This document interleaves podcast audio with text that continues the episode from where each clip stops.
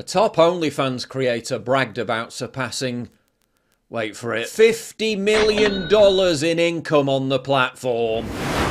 What? I've said it before and I'll say it again. The simp industrial complex and its consequences have been a disaster for the human race. OnlyFans star Amouranth tweeted 50 mil gross with a screenshot showing she's topped $57 million since the beginning of 2020. And notice how the majority of it isn't even from direct subscriptions. 26.5 mil is just from simps messaging her. She's already created an AI version of herself. She's based on my personality. The AI version of herself cleared 30 $34,000 plus revenue in its first 24 hours, thanks to young men wasting all their time and money wanking over ethos.